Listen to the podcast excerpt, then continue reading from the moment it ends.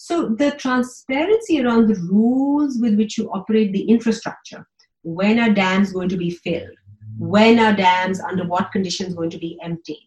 You talked about flooding, right? So climate is changing. In the short term, at least, glaciers will melt more. About 60% of the Indus's water comes from glacial flow. That's a lot. Think about how vulnerable we are to climate change.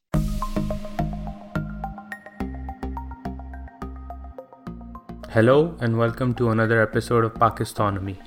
Pakistan is facing a severe water crisis, and this is being compounded by climate change and rapid population growth. The mainstream debate has been that storing water by building dams is going to solve the problem. But is this really true? To talk about this and a whole lot of other issues related to the country's water economy, I invited Dr. Erum Khalid Sattar to Pakistonomy. Dr. Sattar teaches in the Sustainable Water Management program at Tufts University.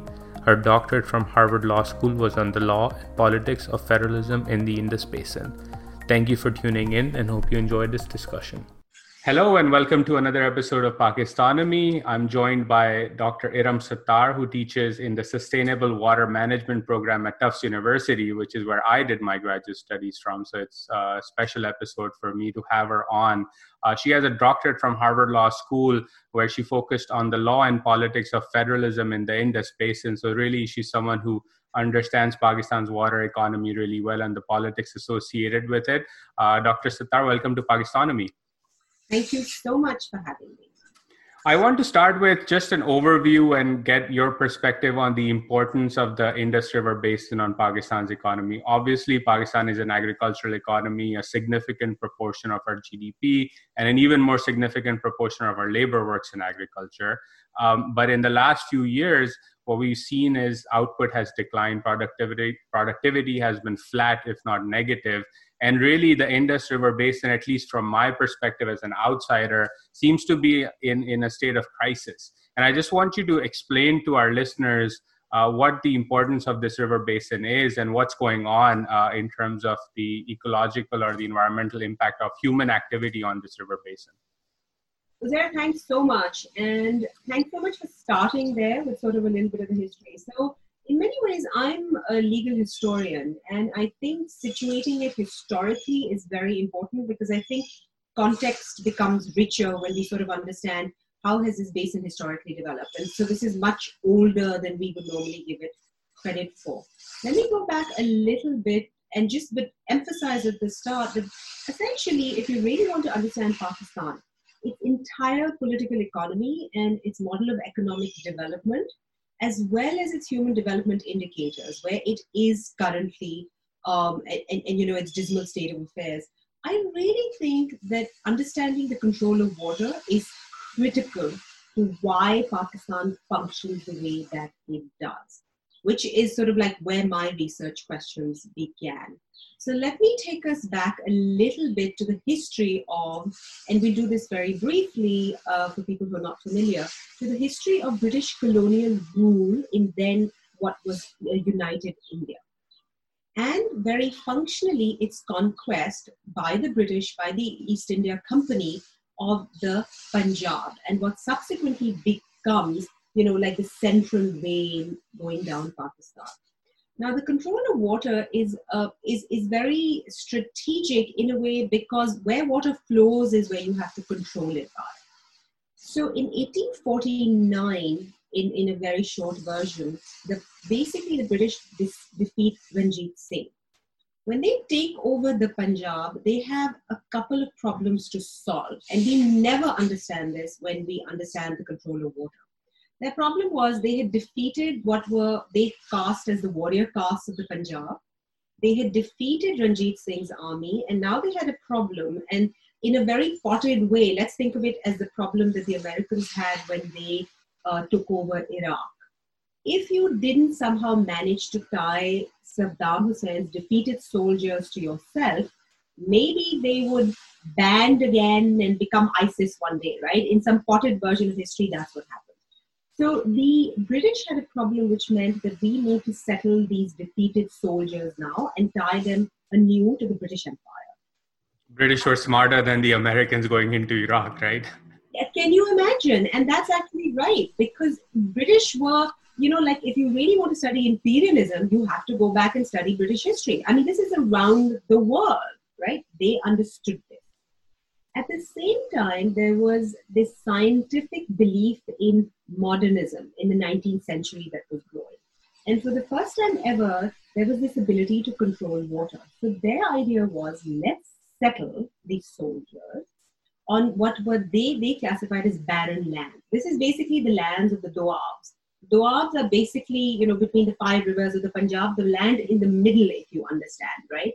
There's no water flowing there. And their idea is let's flow canals here, settle people in these lands in the middle. So they classify them as waste and they want to settle agricultural castes there. So they make the warrior caste into the agricultural hmm. caste. That's actually the history of why this began.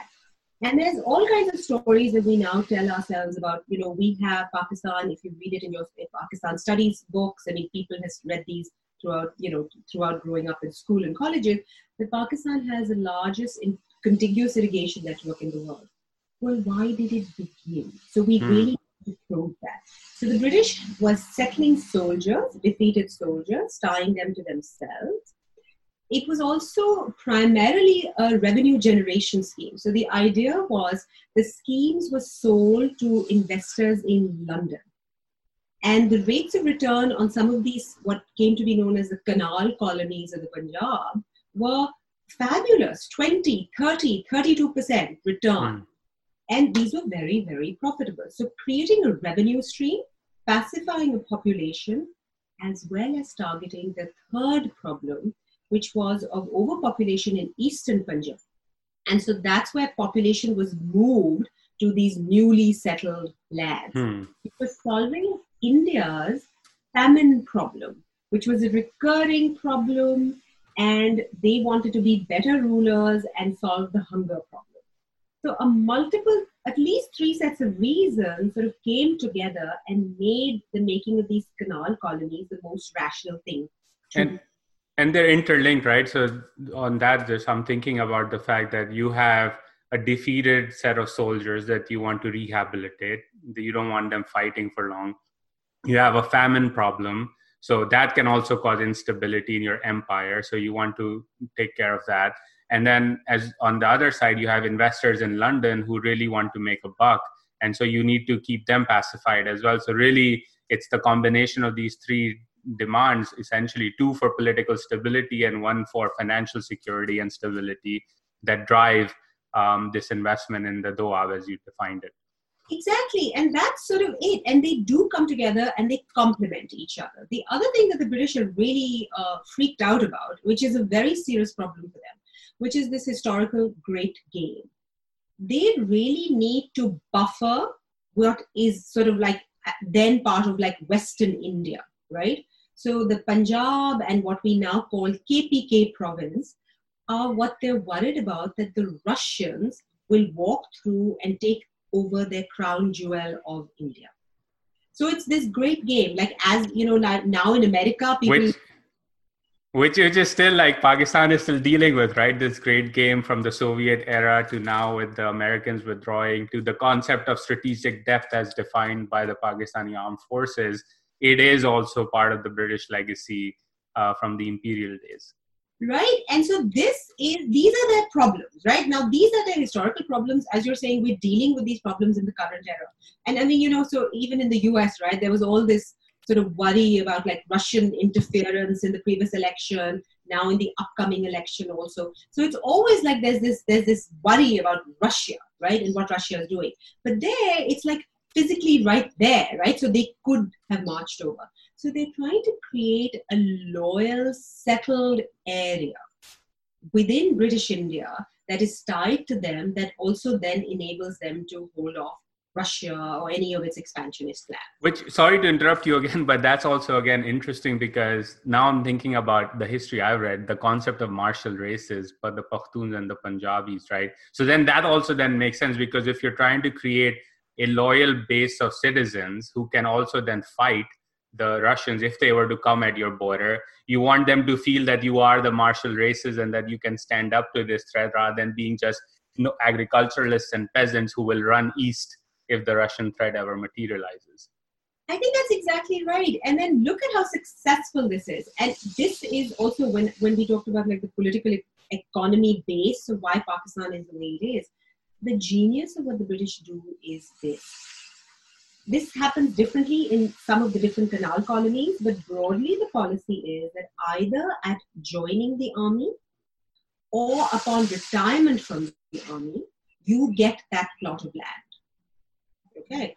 And think about what we now think about, which is Pakistan's current way of rewarding the military, right? Mm. Which is, you know, you get plots upon retirement, right? This is one of the big things that are still talked about that the military basically still gives plots of land to officers that retire.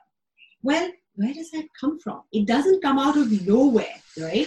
It's something that the British created an idea of rewarding, tying to yourself by giving agricultural land. Which is also like the part of the Roman imperial. I'm I study Roman history at times and my pastime. So that was their whole idea, right? Settling England or Gaul or others, like the generals or the soldiers who fought well were given those lands to settle so that you had a loyal base in these newly conquered territories. Exactly. And of course, the Mughals did that also, right? So much of the conquest of India was exactly this, right? So if, you know, if, if, if generals are very, very successful who had come with Babur, this is how different parts of India were conquered, and you know, this is how a revenue stream was generated, and etc. The difference here was was the control of water. So the idea is older; it just has this new idiom, and that new idiom becomes perfect. Now we can give you irrigation water because there's not enough rainfall to do continuous, you know, so you can't do agriculture in these lands without adequate moisture. So we'll give it to you. So exactly, these are these old ways of controlling and pacifying in this new language that they've created. And then just to close off this point, what happens is after they win in 1849, right, they conquer the Punjab, what happens is that in it, from 1861 to 1865, the American Civil War happened, right? And so that's why it's really important to understand these things in these global contexts. These are local, very, very local things, and yet they have they're affected by things that you wouldn't even at first think were affecting them, right? At the American Civil War, the problem is that all of a sudden from the South, the American South, which is the big cotton producer, right? the supply of cotton is is is sort of eh, you know is stopped or is curtailed to the mills then of Manchester.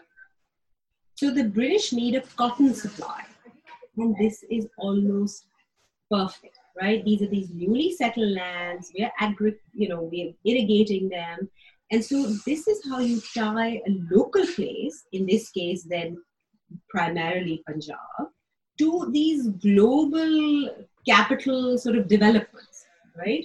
So here we grow the cotton and then we import them, you know, into Manchester, process them, and that's how they, you know, that's sort of like the whole economic model. Mm-hmm. So the, the American Civil War has a big impact on why the canal colonies have to develop in the way that they do. And again, as a result, they subsequently become much more profitable. And the other thing that happens is that that is why Pakistan is such a cotton grower today, right? Why is why is the textile industry and why is cotton such a big commodity crop? It's because they began mm. in Pakistan into these global commodity markets. So you really have to understand why is the economic model the way it is. It's it goes back and it has these continuing effects. And that's one of the things we just don't do enough. We don't probe it enough, we don't teach it enough, we don't tell people this, and we don't explain to them that look, this is why you are the way you are. And if you don't have a good diagnosis, well, how are you ever going to sort of, you know, change anything? But mm-hmm. that's all sort of coming together in in in the development of like water control and you know the ways in which it's developing in in then British India. Okay, so that's a great history re- lesson, and I think it's important for people to understand that so much of Pakistan's economic, political economy is is you know impacted by the history of British imperial legacy. Um, so now we have this situation in our Indus River Basin where you know we look at growing sugarcane as a cash crop. You mentioned cotton, and cotton's declining. Sugarcane has become the new thing. Um, but from your perspective, how do you see the strains or the impact of all of this activity on the Indus River Basin, particularly because of climate change? And we read about the fact that Pakistan is at high risk of being impacted by climate change. We've seen floods, we've seen droughts, we have locust swarms going through the Punjab as we speak. Um, and so, what is going on with this river, Indus River Basin, and, and what can be done about it? Okay, so again, really helpful. I think one of the things that we don't do and don't take seriously enough is the massive ecological impacts of the way that we manage water. So you mentioned sugarcane, absolutely. So sugarcane is it's obviously profitable in the short term, but of course there are massive subsidies that are given to it, and that's a huge problem. Uh, some years ago, we had done a conference here at Harvard, which was a comparative conference on five river basins. And we had somebody uh, from Brazil. And one of the things, this is again, you know, one of those asides and anecdotes, we'd had a conversation, and he said, uh, so you you grow sugarcane. And I, I, said yes absolutely. So he said uh, do you have irrigated sugarcane or is it from rainfall? I said i mean all we've got is irrigation right? Yeah. everything we grow is from irrigation. You you know but that's it. He was stunned. The reason he was absolutely stunned is he said look there is no way that you can compete with brazil on the competitiveness of sugar there, you just can't do it. We've got rain fed sugarcane. Okay, that's what it is. It's so easy. It's so cheap for us to grow. There's, you know, whatever. So on the international market, you can never undercut the price that we can put yep. sugar at. And that's absolutely right. So we are doing something that is not suited to our sort of agroecological conditions. We are doing it at huge cost uh, not just financial cost, but huge ecological cost because it's very water intensive. So, a water country that is water supposedly stressed should have a rationale. I mean, there's a huge sense where a lot of our land use decisions and the crops that we grow decisions should actually be driven to some extent by the water access that we have right and the infrastructure that we then suppose you know subsequently need to build and manage and then run for growing those particular crops. So mm-hmm. I think we have to have a complete rethink of what we grow, why we grow it, the historical reasons for why we grow it, and what what are we thinking, right? Is that our economic development model? So I'm I'm somebody who thinks that this should be questioned, this should be probed, and these are massive problems, and we're not sort of doing it well. The other thing that I just want to mention very quickly, which we don't take enough account of. So we, in Pakistan, to some extent, we have the control of what is surface water sharing, right? So Pakistan has a water accord that was signed in 1991 between the provinces and the federation to manage provincial water shares. Mm-hmm. There is to date no legislation that regulates the control of groundwater. So, about one third of the water that we use for agriculture is now groundwater abstraction. And there is no regulation of that groundwater abstraction. And just to be clear, this is water that's extracted from tube wells, correct? That is correct, exactly. These are, you know, submersible pumps, tube wells is like what we call them. And they're run on two things, right? Either there's some kind of electricity connection that a farmer may have, or they're diesel pumps. Now, again, those are locally polluting, expensive to run, depends on obviously the price of fuel. And yet, and, and it's totally unregulated, right? And there's a lot of mixing going on and churning of basically the aquifer. Salts are being driven up even more and then put in, being put on the surface for irrigation. And our temperatures are very, very high. So, in the context of climate change, right, global temperatures are rising in just the last week, eight of the 10 highest temperature cities, places in the world were within South Asia. Yeah, I was talking to someone and yesterday and they said Multan was 52 degrees Celsius. That was the recorded high.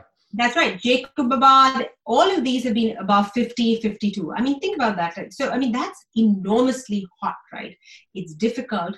So, in that hot heat, for instance, you are putting water on on on the land surface, right? So there's a very high evaporation rate, and what water does is that it leaves behind all the salts on the surface of the river, on the surface of the land. So that's why you see so much. If you drive through Pakistan, if you drive anywhere, you'll see a lot of salt deposits on a lot of land that has basically gone out of production, that is so degraded that now nothing can be grown on it. That's essentially a problem of having applied water, it having seeped, so there's waterlogging problems, but then the rest is evaporated, leaving behind the salt deposit one of the things that the World Bank has done, and this is something that my mentor was sort of very, uh, this is Professor John Briscoe, whom we unfortunately lost too soon to cancer. One of the things that they pointed out is, along with the ecological crisis of the way that Pakistan uses its water, the attendant problem of the salts that Pakistan is depositing on its land because of this irrigation and the environmental and ecological impacts of that much salt deposit is something that Pakistan really doesn't have a plan to solve. Mm. So you're actually sort of what the way to think about it is that we're actually killing the very land on which we're sitting. That's a huge problem, right? For a growing population, if uh, you're sort of, it's like remember there's that Sufi story, right, where the you know the character is sort of sitting on the very branch that he's sort of cutting off, right? In a way, we're that. In a way we're we, killing we're killing the goose that lays the golden egg essentially we really are. We really are by being as bad at management as we are. And that problem also is historically a shortage problem. There was never enough water to spread it as far as it is spread right that's why at the advent of the green revolution you had to go to tube wells because now you needed more water so together there's like this over abstraction problem. The surface water doesn't go far enough. And how do you flush out salts, right? Essentially, the only way to flush out salts is by putting more water. That's what takes it away. Mm. And it's the water that is short. Yeah. And getting expensive to bring, palm however you bring it. So there's there's a shortage because of which we're creating this ecological crisis and no one is really paying any attention so in in the short term then what i'm thinking about this now I, i've been a critic just being an amateur watcher of this policy is the livestock policy. Pakistan looks at the gcc markets as a big export market for its livestock whether it's poultry meat red meat etc now i always believe we're a water scarce country and livestock is one of the most water intensive things you can grow on your land. So it doesn't make sense for pakistan to do it. But now that you've described the salt uh, problem on the land which means you can't grow as much it means that you can keep pumping the water and grow beef or chicken or whatever on it because you still have the land and guess what livestock can flourish on it um, uh, without need with with despite the salt problem um, but again, it's short term thinking. And I just wanted to get your view on how do you see when Pakistani policymakers talk about livestock as being the, the new uh, investment opportunity in agriculture in Pakistan? So I, so I agree. And let's talk a little bit about dairy also. And so, because I think this, they sort of fit in, right? So there's like this idea of like meat exports plus this idea of uh, milk exports. Mm-hmm. And so sort of they sort of flow together. I think the problem is that, and if I could just sort of problematize it a little bit more, in the late 90s and the 2000s, especially during General Musharraf's sort of time, there was an idea of doing um, agriculture on a commercial scale, right? So bringing in a lot of these GCC investors who were then buying up if you remember, land around the world, right? To then try and produce just for export to their countries where they can't sort of produce.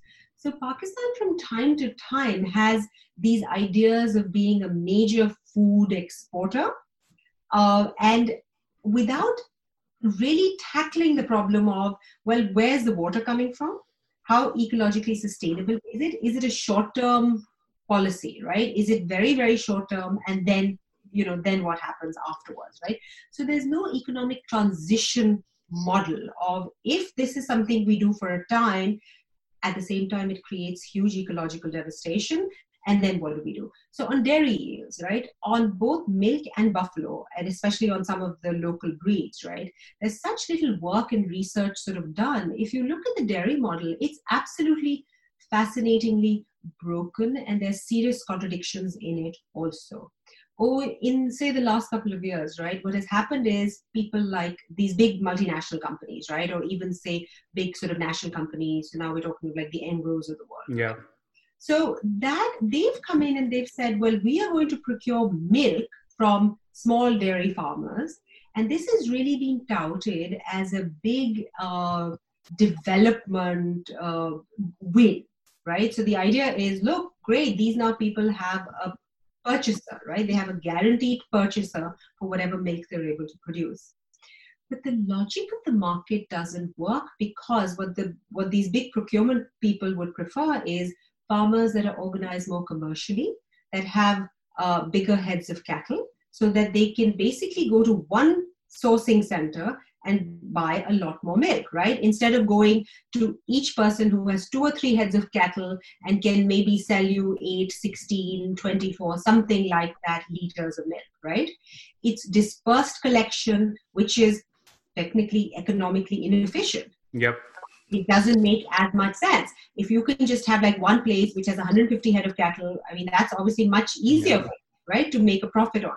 Rather than sending a truck to different small collection centers you just send a big tanker and collect it from one place. Exactly. So they would rather like consolidation right? That's what they would definitely prefer.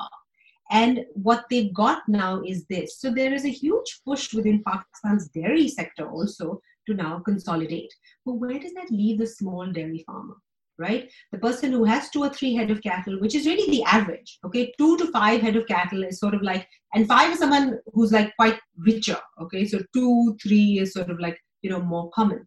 Where does it leave those people if all of the urban um, sort of, if all of the urban supply can be met by bigger producers, right? Where there is money to be made that's one thing i've i've always wondered like you know a lot of my professional work has been focusing on policy issues investor issues in india for example. And you look at india india is amul and it has amazingly successful dairy cooperatives. And pakistan is a large producer of dairy. Like it's not as large as india because india is a much larger country but it is significant as a sector. But we don't have there is no amul equivalent of a cooperative in Pakistan that is a success story that you can look at and say that you know small farmers banded together through government support and have this amazing brand which is you know doing good for the economy overall while keeping farmers uh, afloat and investing money in them so that they can they can keep modernizing Uzair, that is such a good point. So I'm so glad that you brought that up because historically, what is interesting is that the British, by the way, tried to organize cooperatives this is absolutely fascinating and this is like we're talking like in the 1800s but it really failed and one of the reasons there's been some analysis of why they failed they failed essentially i think is because the farmers were always tied to the state so a lot of these were migrants. They didn't have these old historical ties, even though now we're basically 150 years on from that time, right? So more ties may have built. But the farmers individually were tied to the state instead of feeling a local collective sort of hmm. and a communitarian sense, right? So, and now if we just jump to sort of like the modern era, right? So cooperatives have never worked in Pakistan. There are very small scale efforts at trying to organize cooperatives that are closer to urban areas of Punjab right now, where maybe some cooperatives are try to, trying to shape, take shape, but obviously nothing at the scale of Amul. But what's interesting is that when Friesland sort of Campina take took over from Engro, right? So, you know, they're like the Dutch cooperative. Yeah. And interesting is that if you look at their model in, in the Netherlands, that is a cooperative model. And they really tout it. They say this is where all of these glorious Dutch farmers came together and, you know, began this. And look, it's given amazing returns to these people, right? But when they come to a country like Pakistan and take over Engro's business, instead of trying to organize Pakistani dairy farmers also in a cooperative model, they don't do that. Here they have a commercial model. right? This is a company that buys from all of these individual farmers and then you know puts it into Engro milk, right? Which is you know which is what it now does. So there's no there's no similar effort to collectivize. Meanwhile, the government is totally sitting this out. The government just thinks that this is somehow bringing foreign investment. And there's no conception of the way in which farmers are organized and what may be better for farmers instead of you know where the returns can be in fact significant right so so all of these milk businesses are are, are relatively successful and just to tie that up i think from the original point right that we started off it uh, with was what's wrong with this. And i think from my perspective what i'm gathering is that because you have such a commercial oriented system that is developing that is not taking care of the small farmer um, all of a sudden you have ecological stress on the system as a whole. And because that small farmer now is basically trying to sell to the commercial entity with and that is trying to consolidate and the government is sitting out of it you really don't have the investments in modern technology or modern techniques or anything new that helps them deal with what's coming around the corner right? And that is a problem because in the short term yes engro and its its dutch subsidy uh, just dutch parent company can make a lot of money through this model. But 5 10 15 years down the line you're going to see again what we've seen in pakistan's agricultural sector as a whole declining if not flat productivity a higher population growth that is going to put more stress on prices inflation all the other things that come with lack of investment at the real bottom of the pyramid where innovation must take place if the country is to progress I think that's absolutely right. Because if you think about it, there is no investment in sincerely trying to help the small farmer. So you're absolutely right. If you just see this, uh, you know, not that far out into the future, the small farmer doesn't have a buyer anymore in that model.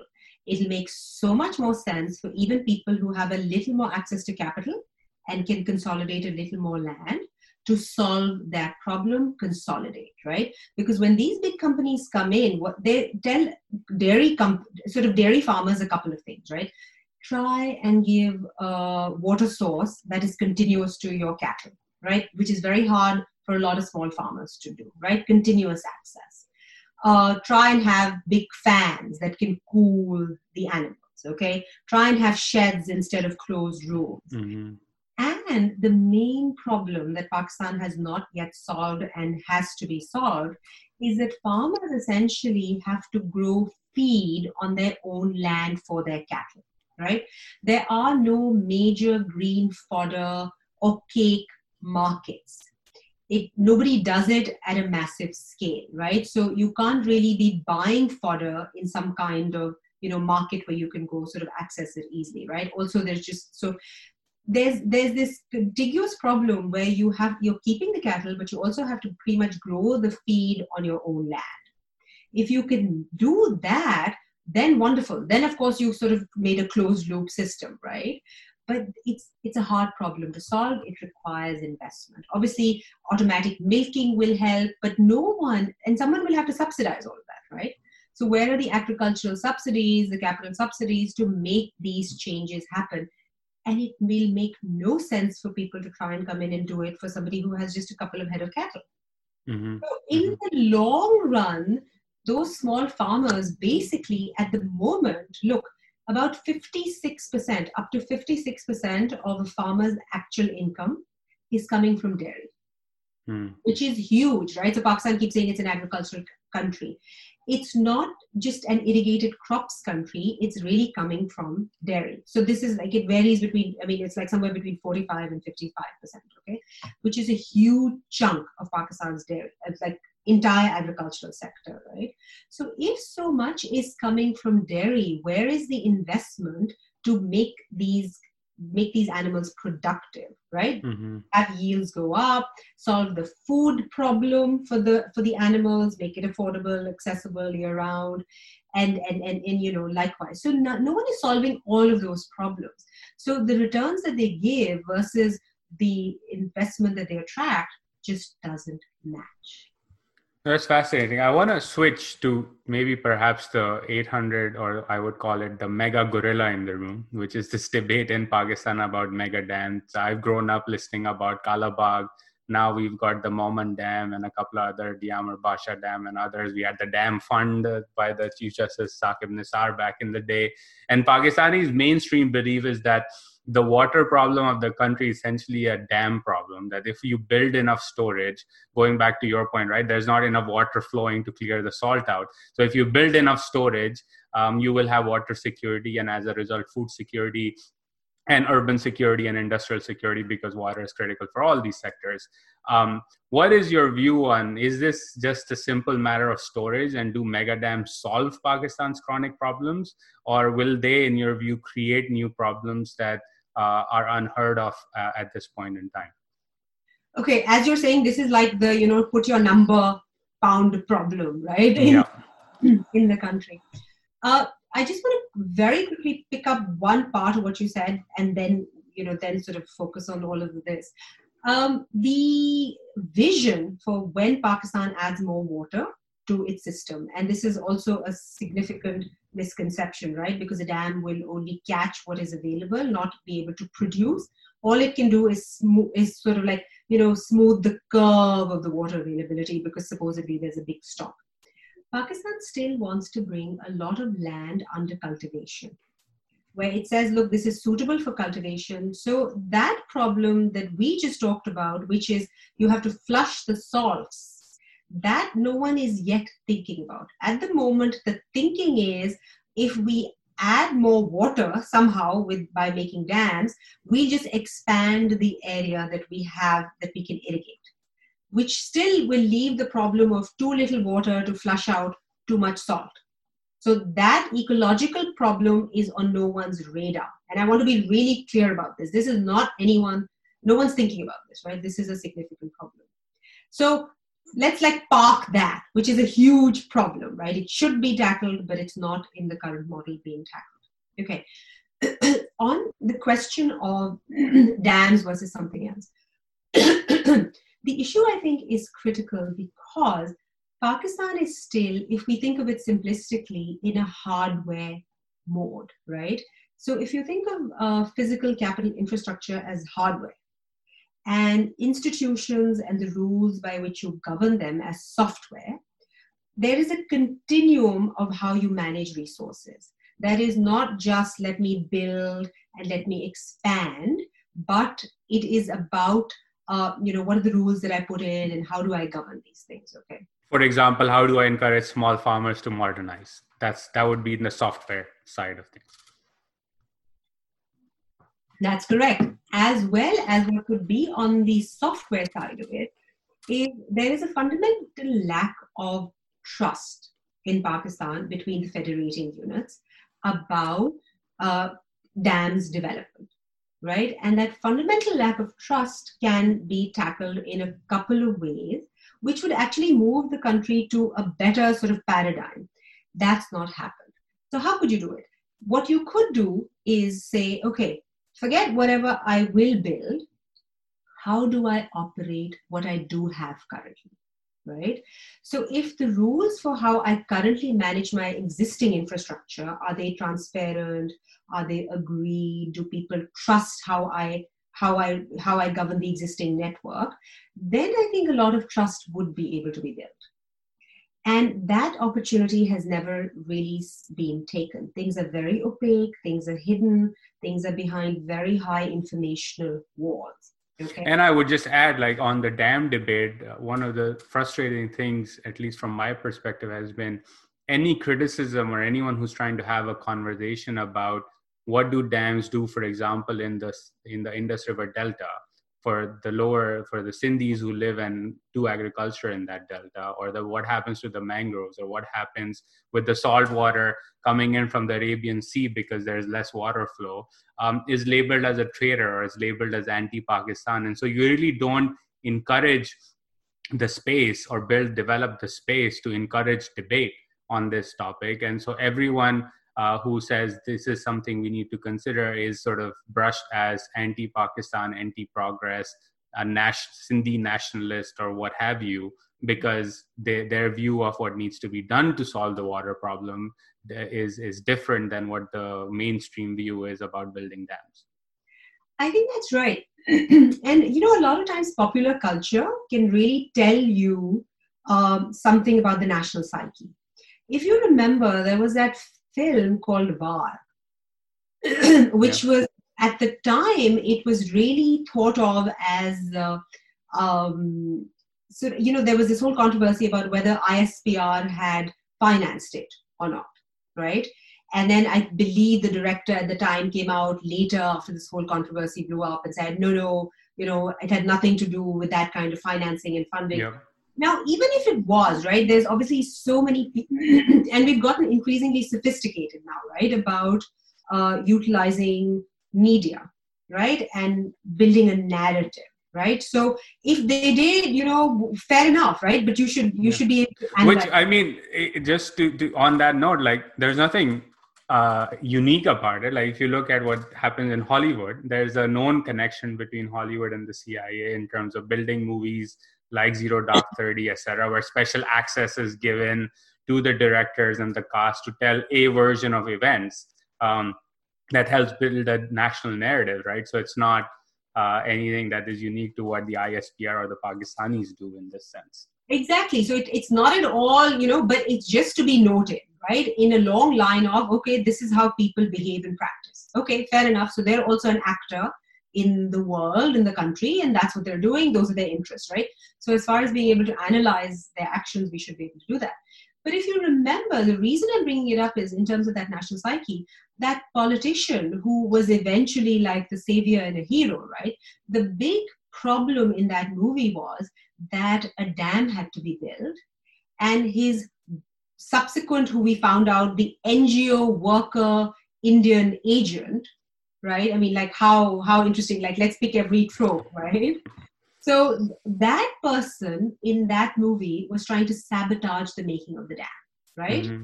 So making the dam was a big nationalistic project. And those who were traitorous to, con- to the country were trying to, you know, ha- stop the development of the dam, mm-hmm. stop that construction. Just as an episode that we can think of as sort of researchers, right? And say, wow, so that's the self imaginary, right? if you build a dam it's it's your your you know you're you're a patriot. And if you if you are trying to subvert it then you're a traitor.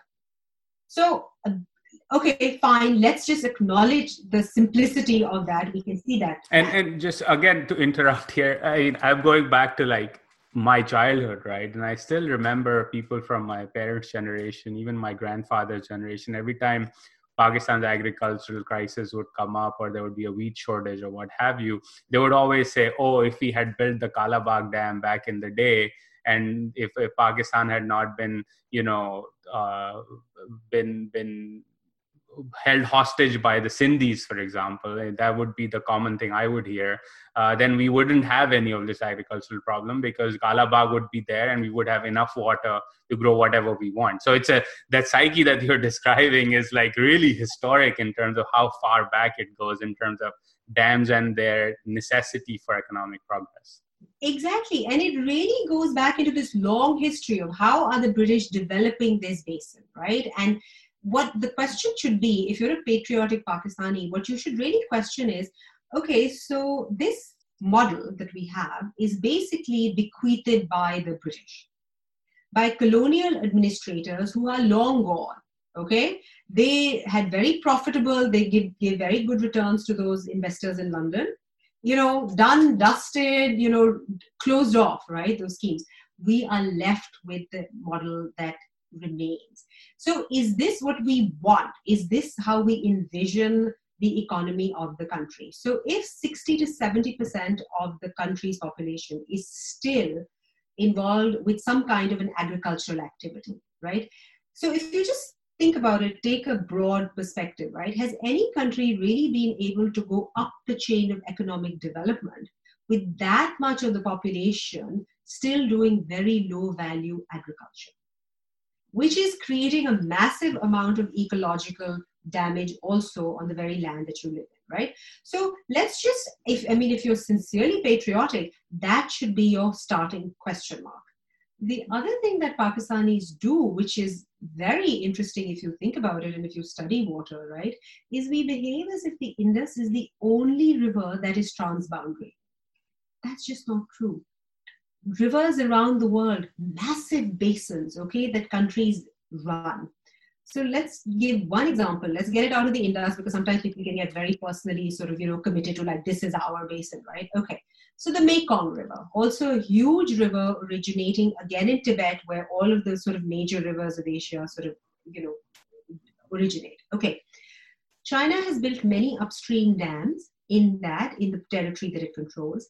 And all of last year, there was very good research that all of the downstream countries, Cambodia, Laos, Vietnam, all of these were really suffering major droughts.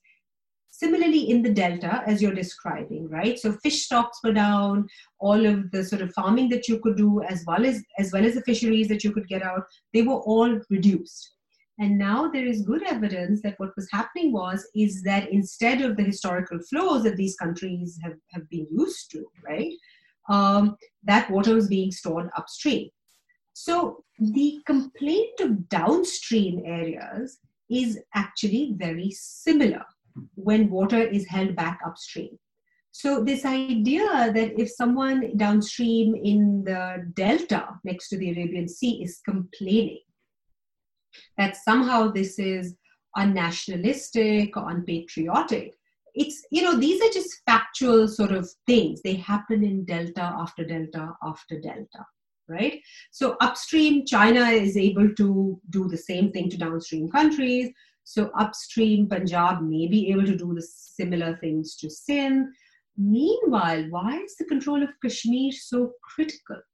Kashmir is absolutely critical because India is making massive projects, okay? Mm-hmm. Several dozen projects to control water, at least it's sort of, you know, while it passes its its territory, right?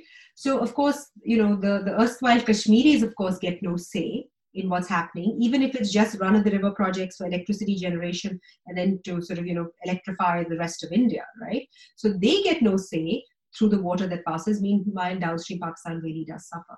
So the vulnerability is locational, just as it is for Pakistan as a whole through whatever happens to the control of Kashmir, similarly downstream, right? So mm. we hmm. should be intellectually open enough to situate ourselves and say, this is not some unbelievably uh, wild thing that no one can conceive ever happens. This does happen. It happens in countries after countries, sets of countries, right? It does happen. So, is this the fact? Of course, it's a fact, and these things happen, right? So, we have to sort of think about them. And then the question really has to be well, is this what we want? So, when I was talking about trust building, if there was a sense that when you develop hardware, which is, say, infrastructure, the rules with which you operate that hardware can either build trust or erode trust. So, what are the, some of the problems, right? When are the link canals that are basically a construct of the Indus Waters Treaty, right? That's what happens because these so called three eastern rivers under that treaty signed in 1960 were diverted towards India.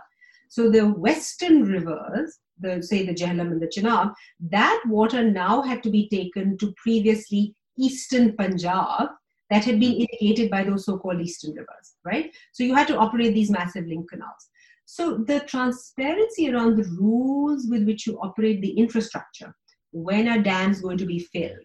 When are dams under what conditions going to be emptied? You talked about flooding, right? So climate is changing. In the short term, at least, glaciers will melt more. About 60% of the Indus's water comes from glacial flow. That's a lot think about how vulnerable we are to climate change. Because a glacier is like a water bank, right? That's the best way to think about it. Once it's gone, you've drawn it down, yeah. it's gone. It's not coming back for decades, if not centuries. Centuries, millennia, whatever. Yeah. You have no idea when it refreezes, doesn't freeze. But if your entire economic model is reliant on 60% glacial melt, and those glaciers at some point in the not too far future because nations should think in hundreds of years at least right in terms of policy are going to be gone. So supposing now on the landmass of pakistan we have half the water roughly speaking as we currently do have access to. Meanwhile the population is it's probably going to double. exploding okay? Yeah pakistan still has the one of the highest birth rates in all of south asia and over the world actually is one of the leading countries there. That's right. And some of the worst health indicators. So there are absolutely districts in pakistan and, and, and this is, is, is quite prevalent actually where there's 40% malnutrition and stunting. That's sub-saharan africa levels of hunger okay? So if the economic model of we have this massive agricultural endowment would be to let's develop our people and you know have them have more access to money better food as a result that they'll be able to afford. Well look just take a take a clean view. It hasn't worked. News flash right? That has not worked. So if those results of economic development have not been sort of materialized with what we have going well what why would we want to keep doing just sort of let's double down as Einstein would say, it's madness to keep doing it, right? That doesn't make sense. You should be saying, you know, that sort of time out. Let's sit back and figure out how is this entire thing with all its moving parts moving and what direction is it heading in? You know, I mean, so I mean, that's again, it's a separate conversation altogether, but essentially that is the structural issue with Pakistan's political economy, right? Like I'm going back to where we started, which are the the bankers in London. You've replaced those investors in London with the investors in Lahore and Karachi, the feudal lords. Pakistan hasn't had land reform. So whatever happens to that land, at the end of the day, they continue to get rich and richer. Um, whereas, yes, as you said, some new uh, human development indicators show that Pakistan is worse than sub-Saharan Africa or at sub-Saharan Africa level. So that again is the is the broken nature of the entire system, right? So that extractive nature from the British era, the British imperial era, is still there. It's just that we've replaced the white masters with brown sahibs who are the feudal lords who rule over the land and continue to extract wealth from there but that's a whole different conversation about how do we solve it. I know we're running out of time so i want to end this uh, episode which has been a great discussion in terms of something i ask a lot of experts that i have uh, on the show which is if you were to then advise the prime minister prime minister imran khan in this instance about these challenges and what he needs to do as the prime minister of the country to solve for and again have this long term 50 60 100 year vision about what to do with Pakistan's unique challenges in the water economy, uh, what would be two or three things that you would suggest that he look at and try to make a change on? Okay, so I, this is actually great because I'm not sure that anyone's like listening or will pay any attention to these things, which of course they should, but you know, so let me do that. So I think the one thing that we should very seriously focus on, right, is institutional development which is the software that I'm talking about, right? If you go in and really look at the institutional capacity of the governance institutions that we currently have in charge, right? I assure you that if I had one word to think about it, I would say that it was dismal. Okay? This is the imaginative capacity of people who are within these institutions. I will not single anyone out, but there is a plethora of them. There is something called the Indus River System Authority, IRSA. Okay? Which is several decades long. If you really go and look at what is the capacity within those members and do they really understand these things and all of their moving parts and their role in it, you know, I, I really think there's a problem, right? There's institutions like WAPDA, there's provincial irrigation departments. There's like a huge, you know, there's like a patchwork of like letters, right, that do this.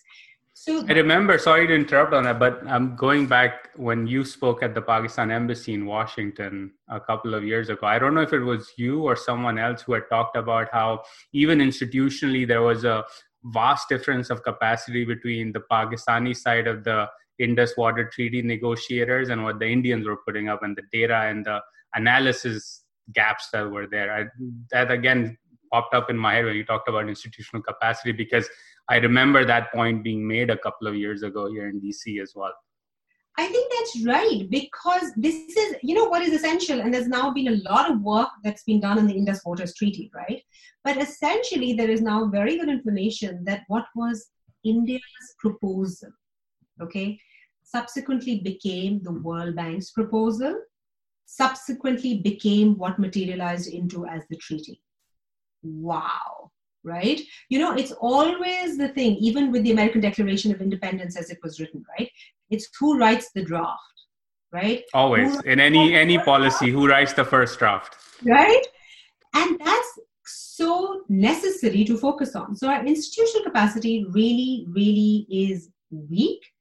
The thing is, institutional reform is very boring. Okay, there is no ribbon to be cut there need not be any investment project that is coming in in terms of a loan either from the world bank or the asian development bank right?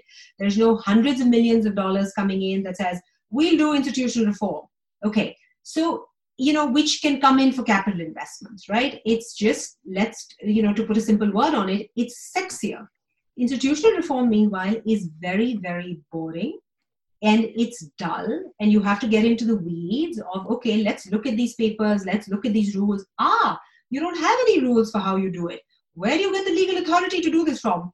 We don't know. It's just like we've been operating like this for decades. Wow should we not? So it's boring okay? It's utterly boring.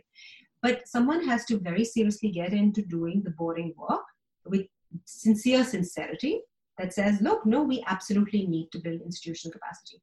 It's a huge problem. It's, I mean, and if we can solve that, that's already a huge win. My other pet peeve is because I happen to be an educator, I really think about this seriously. We have left what is absolutely critical to Pakistan's past, present, and future this water governance, essentially to within these very opaque bureaucrats more people very seriously need to educate themselves. Schools colleges law colleges. I mean for instance why don't we this is something i keep talking about why don't we teach water law for instance? Why isn't this a subject right? Because then you could ask these questions. You could ask these utilitarian questions which i am putting on the table and with expanded utilitarianism right? Which says let's think of ecological outcomes also not just financial outcomes right? So this is our new ethos 21st century thinking how do we manage these things right? So we need to put more disciplines into it. Right now who manages this economy for the most part are irrigation engineers right? Who can build you the the canal. Absolutely right? They can give you the gradient of the canal right? But that's not what this is about. It is one part of what that involves and yet it involves all these other questions right? So we need history law politics economics environmental economics. I mean right? So all of these things have to come in and we really have to study water. So we're not training our human capital to think about what we could be like we could be the best in the world. I kid you not. With some sincerity commitment there's a massive river basin that we've been managing. We've got you know a century and a half of experience. Where could we take it? We could take it in really dynamic sustainable ways and be a model for other river basins in the world right? So no one thinks in those terms. And i mean you know the debate is in these very little minute or should we build this hardware or not, right? And then that is where the debate is mired. Instead of, wow, where could we be going? So I want that to be seeded somehow. No, I think I would just add to water law, maybe water history as well, right? The first 10 minutes of this discussion, that was a very quick overview of why Pakistan's water system and agriculture system is the way it is. I had never heard of that before um, forget about Pakistan studies, but even just in general, in alternate history that is now becoming more and more mainstream, you don't really hear, you know, and so people a lot of times are like, when you ask them why is this structured the way it is, and it's just like, well, because it is. This essay, yeah, hamesha se essay, yeah. So that's the answer you hear, right? So um, this was fascinating. Again, thank you so much for taking out the time for educating us about Pakistan's water economy and its challenges. And I think the recommendations you made uh, i know you said no one's listening but i think we have some listeners that tune in to a lot of these you know as as you said mundane and boring policy issues and i think hopefully the goal is maybe at some point people will start paying attention to the systems and why they are the way they are and think about what innovations we need to change uh, things and not just keep doing them just because they are the way they are. So again, thank you so much uh, and have a great weekend. Thank you so much. And I'm very much someone who is a glass is half full person, which is why I get involved in these things and I want to probe them. So absolutely, the glass is half full, and let's go forward with that, you know, that spirit. Uh, on uh, usually it, it, it ends on a pretty downbeat note, but that's a really upbeat note. So again, thank you for that. So much. Thank you for tuning in for this episode of Pakistonomy. Hope you enjoyed the discussion. If you like this podcast, please do subscribe to it using your favorite podcast app and do share it with your friends and family, as well as on your social media. Hope you tune in next time.